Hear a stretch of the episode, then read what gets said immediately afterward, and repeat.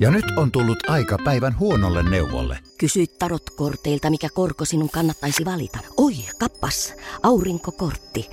Voit unohtaa kaikki korot. Keskity vain sisäiseen matkaasi. Huonojen neuvojen maailmassa Smarta on puolellasi. Vertaa ja löydä paras korko itsellesi osoitteessa smarta.fi. Suomirokin aamu ja suoraan asiaan. Iltasanomat kertoo verkkosivuillaan, että Venäjän oppositiojohtaja Aleksei Navalnin hoidosta Omskissa vastannut Aleksander Murahovski on kateissa jo kolmatta päivää. Murahovski toimi viime elokuussa Omskin kaupunginsairaalan johtavana ylilääkärinä, kun Navalni tuotiin sairaalaan suoraan lentokoneesta myrkytysoireista kärsivänä. Omskilaiset tiedotusvälineet kertovat, että Murahovski lähti metsästysretkelle perjantaina, eikä häntä ole sen koomin nähty. Murahauskin läheiset etsivät häntä ensin omin voimin, mutta lauantaina he ilmoittivat hänet kadonneeksi poliisille. Ennen Murahauskin katoamista useat Navalnia hoitaneet lääkärit ovat kokeneet jo erikoisia kohtaloita Omskin kaupungin sairaalassa. Helmikuussa kuoli varaylilääkäri Sergei Maksimishin vain 55 vuoden iässä sydänkohtaukseen. Maaliskuussa kuoli 63-vuotias traumatologian ja ortopedian osaston ylilääkäri Rustam Akishev aivoverenkiertohäiriöön. Suoraan asiaan. Toivon tietysti, että murahouski löydetään, mutta en ihmettelisi, jos jostain päin venäläistä metsää löytyisi yksi ainoa ikkuna, joka sijaitsee tarpeeksi korkealla, että hän voi tapaturmaisesti horjahtaa sitä alas. Bill ja Melinda Gatesin avioeron yhteydessä julkisuuteen on noussut vuosien jälkeen hämmentävä yksityiskohta Gatesien 27 vuotta kestäneen avioliiton ajalta, kertoo Ilta-Sanomat. Nykyään 65-vuotias Microsoft-miljardööri meni naimisiin Melinda Gatesin kanssa vuonna 1994. Ennen Melindaa hän tapaili 80-luvun lopussa itseään viisi vuotta vanhempaa ohjelmistoyrittäjää ja pääomasijoittajaa Ann Windbladia. Winblad ja Gates tapasivat konferenssissa vuonna 1984. Kaksikko erosi vuonna 1987, mutta heidän välilleen jäi syvä yhteys. Gatesilla on vaimonsa kanssa järjestely, että hän viettää joka kevät pitkän viikonlopun Winbladin kanssa tämän rantamökissä North Carolinan uh, Outer Banksin alueella, kuten he ovat tehneet jo vuosikymmenen ajan. Siellä he ajelevat tyyneillä rantakirpuilla, riippuliitävät ja kävelevät rannalla. Suoraan asiaan. Tietokonenörtit tietävät, että vaikka kuinka tykkäisi siitä perus Windowsista, niin aina välillä pitää käydä vähän sörkkimässä Linuxia. Ihan normisetti. Helsingin Sanomien mukaan Espoossa alkoi vastikään varsinainen kapina, kun kierrätystekstiilejä myyvä rekki pystytti vähän aikaa sitten vaatteiden keräyspisteen Espoon Tapiolaan, Mäntyviidan ja Menninkäisten tien kulmaan. Keräyspisteeseen kiinnitettiin huomiota, koska se ei sopinut asukkaiden mukaan esteettisesti perinteikkääseen kaupunkinäkymään. Osa Tapiolan asukkaasta oli tyrmistyneitä, kun kulttuurihistoriallisesti arvokkaaseen maisemaan iskettiin tekstiilien keräyspiste. Asukkaiden mukaan se on myös vaara liikenteelle. Espoon kaupunki kertoi toimijalle negatiivisesta palautteesta, joka liittyi kierrätyspisteen sijoitteluun. Toimijan toiminta oli nopeaa ja rekkin tekstiilien keräyslaatikko katosi paikalta torstaina aamulla. Suoraan asiaan, jos harmaan keräysastian olemassaolo aiheuttaa näin suurta vastustusta, niin ei ihme, että suomalaiset jättävät maskinsakin laittamatta harmaisiin pömpeleihin, joita roskiksiksikin kutsutaan. Ei muuta kuin voimia tämän kamppailun keskellä kaikille tapiolalaisille. Yle kertoo verkkosivullaan, miten Venäjälle muuttomatkalla olevia valkoposkihanhia odottaa tänä keväänä yllätys Pohjois-Karjalassa Tohmajärven valkea suolla.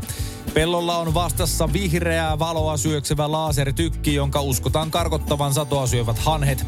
Kymmenien tuhansien rauhoitettujen lintujen parvet ovat joka vuotinen riesa viljelijöille. Ne syövät keväisin ja syksyisin sekä nurmi- että viljasatoa ja aiheuttavat viljelijöille mittavat taloudelliset menetykset. Yksittäisille viljelijöille vuosittain syntyvät rahalliset tappiot ovat kymmeniä tuhansia euroja. Suurin maksettu korvaus viime vuosilta esimerkiksi Pohjois-Karjalassa on 70 000 euroa. Viljelijöiden mielestä tarvitaan kuitenkin järeämpiä keinoja ja metsästys on ainoa keino vähentää tuhoja. Tämä tapahtuu ensimmäistä kertaa ensi syksynä, kun 12 tohmajärveläistä maanviljelijää saa poikkeusluvalla karkottaa hanhia ampumalla. Kukin viljelijä saa pellollaan ampua 20-40 rauhoitettua valkoposkihanhea vuodessa, yhteensä 375 kappaletta. Luvat myönsi Varsinais-Suomen elykeskus. Suoraan asiaan, miettikää miten isoista hanhista onkaan kyse, kun lasertykillä ampuminenkaan ei ole tarpeeksi järeä keino niiden karkottamiseen. Helsingin käräjäoikeus on määrännyt Niko Ranta-ahon taas vangittavaksi, kertoo Ilta-lehti. Ranta-aho määrätään vangittavaksi todennäköisin syyn epäiltynä kahdesta törkeästä rikoksesta, joiden tekopaikaksi on merkitty Helsinki, Mäntsälä ja Lahti ja tekoajaksi joulu-tammikuu 2020-2021.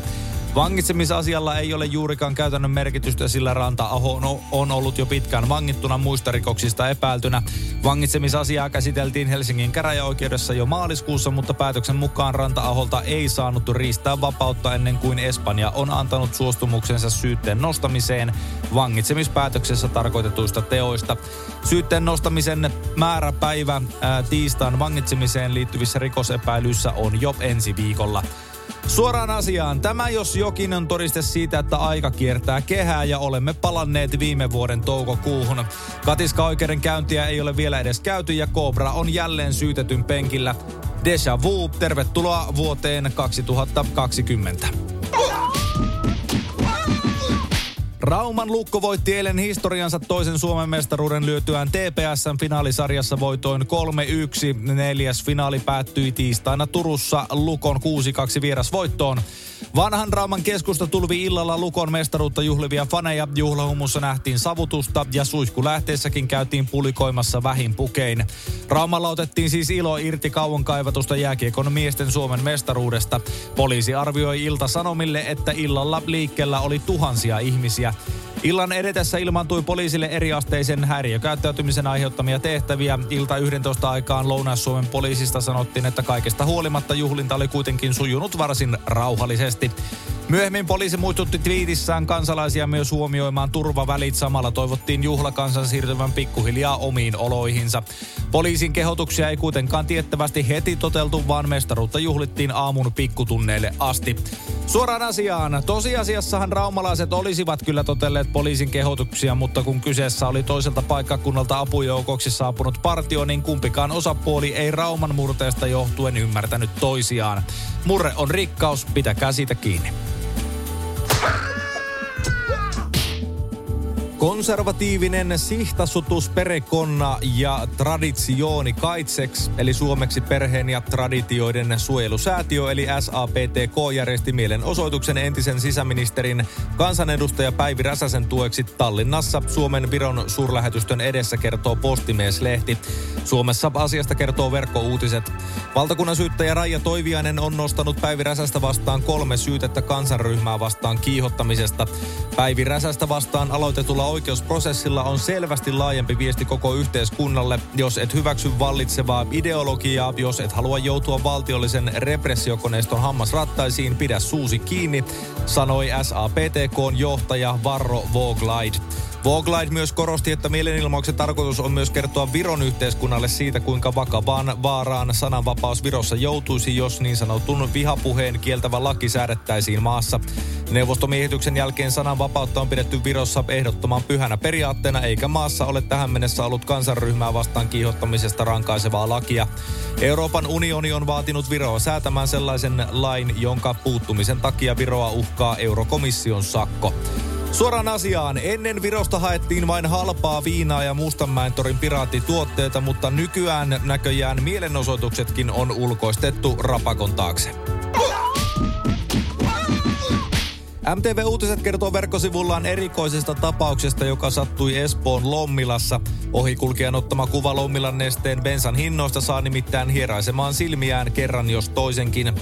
Kuvassa näkyvän Neste Express kylmäaseman hintapailonissa ilmoitetut polttoaineiden eurohinnat vaikuttavat olevan kuin toisesta todellisuudesta, sillä esimerkiksi 95 saa hinnaston mukaan tankata aivan ilmaiseksi ja dieselkin on bensiiniä kalliimpaa. Nesteen Suomen asemaverkostosta vastaava johtaja Katri Taskinen kertoo MTV Uutisille, että Lommilan Express-aseman hinta toteemissa on ongelma, jonka syytä yhtiö parhaillaan selvittää. Suoraan asiaan. Ensin Espossa kapinoidaan kierrätysvaatepömpeliä vastaan ja saadaan se poistettua ja heti perään bensa ei maksa siellä mitään. Sattumaako? Tuskin. Suomirokin aamuja keskelle köljä.